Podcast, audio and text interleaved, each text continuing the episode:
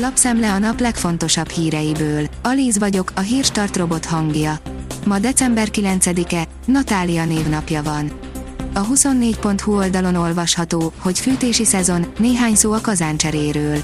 Az enyhe időjárásnak köszönhetően a háztartások kazánjai messze nincsenek még csúcsterhelés alatt, így rejtett hibáik és az elmúlt év során leromlott hatásfokuk még nem mutatkozott meg.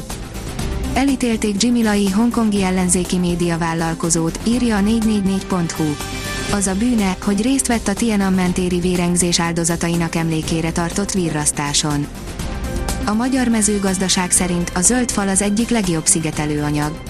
Egy új kutatás szerint a téglából épült házak esetében a falra kúszó növények akár harmadával is csökkenthetik a hőveszteséget.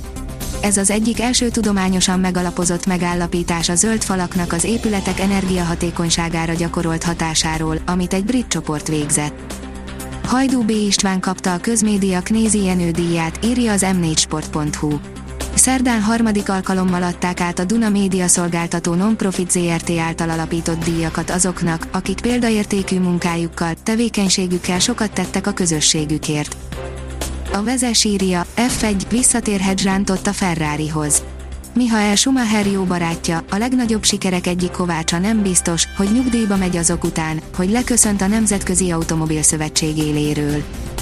Biden Zelenszkijel és a bukaresti kilencek vezetőivel tárgyal ma, írja a Hír TV. Joe Biden amerikai elnök csütörtökön Volodymyr Zelenszky ukrán elnökkel és a bukaresti kilenceknek nevezett országcsoport vezetőivel is tárgyalt tudatta szerdán a Fehérház. A Force oldalon olvasható, hogy jól néznek ki, menők, és jó ügyet szolgálsz, ha karácsonyra közülük választasz ajándékot. Kapucnis, Pulcsi Tomcsányi Dóri által újra gondolt hintalovon logóval, egy autista fiatal grafikájával díszített uzsonnás táska, bátortábor figurás karácsonyi bögre íme néhány ajándéknak való holmi a non-profit szervezetek kínálatából.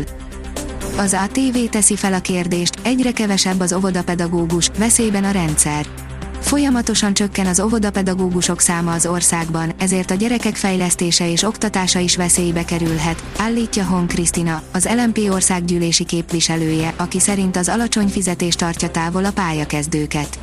Egy gyakornok fizetése két éven át mindössze 140 ezer forint havonta.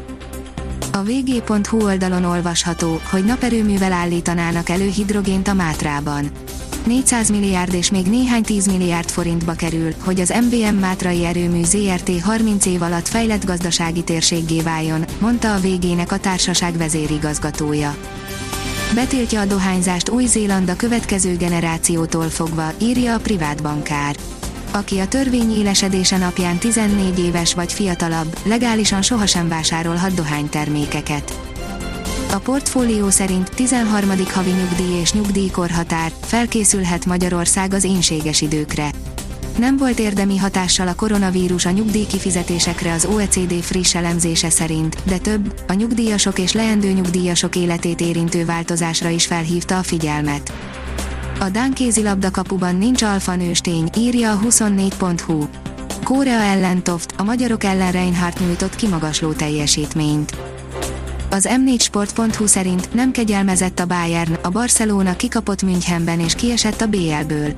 A Dinamo Kijevet legyőzőben Fika megelőzte a katalánokat, az Európa Ligában folytathatják. A kiderül írja, hazánk délkeleti harmada ezúttal kimaradhat a havazásból. Mediterrán ciklonhoz igencsak mozgalmas időjárás csütörtökre. Míg keletre, délkeletre eső jön, északnyugat felé havas eső, havazás várható. Kelet a hétvégén remélhet havazást.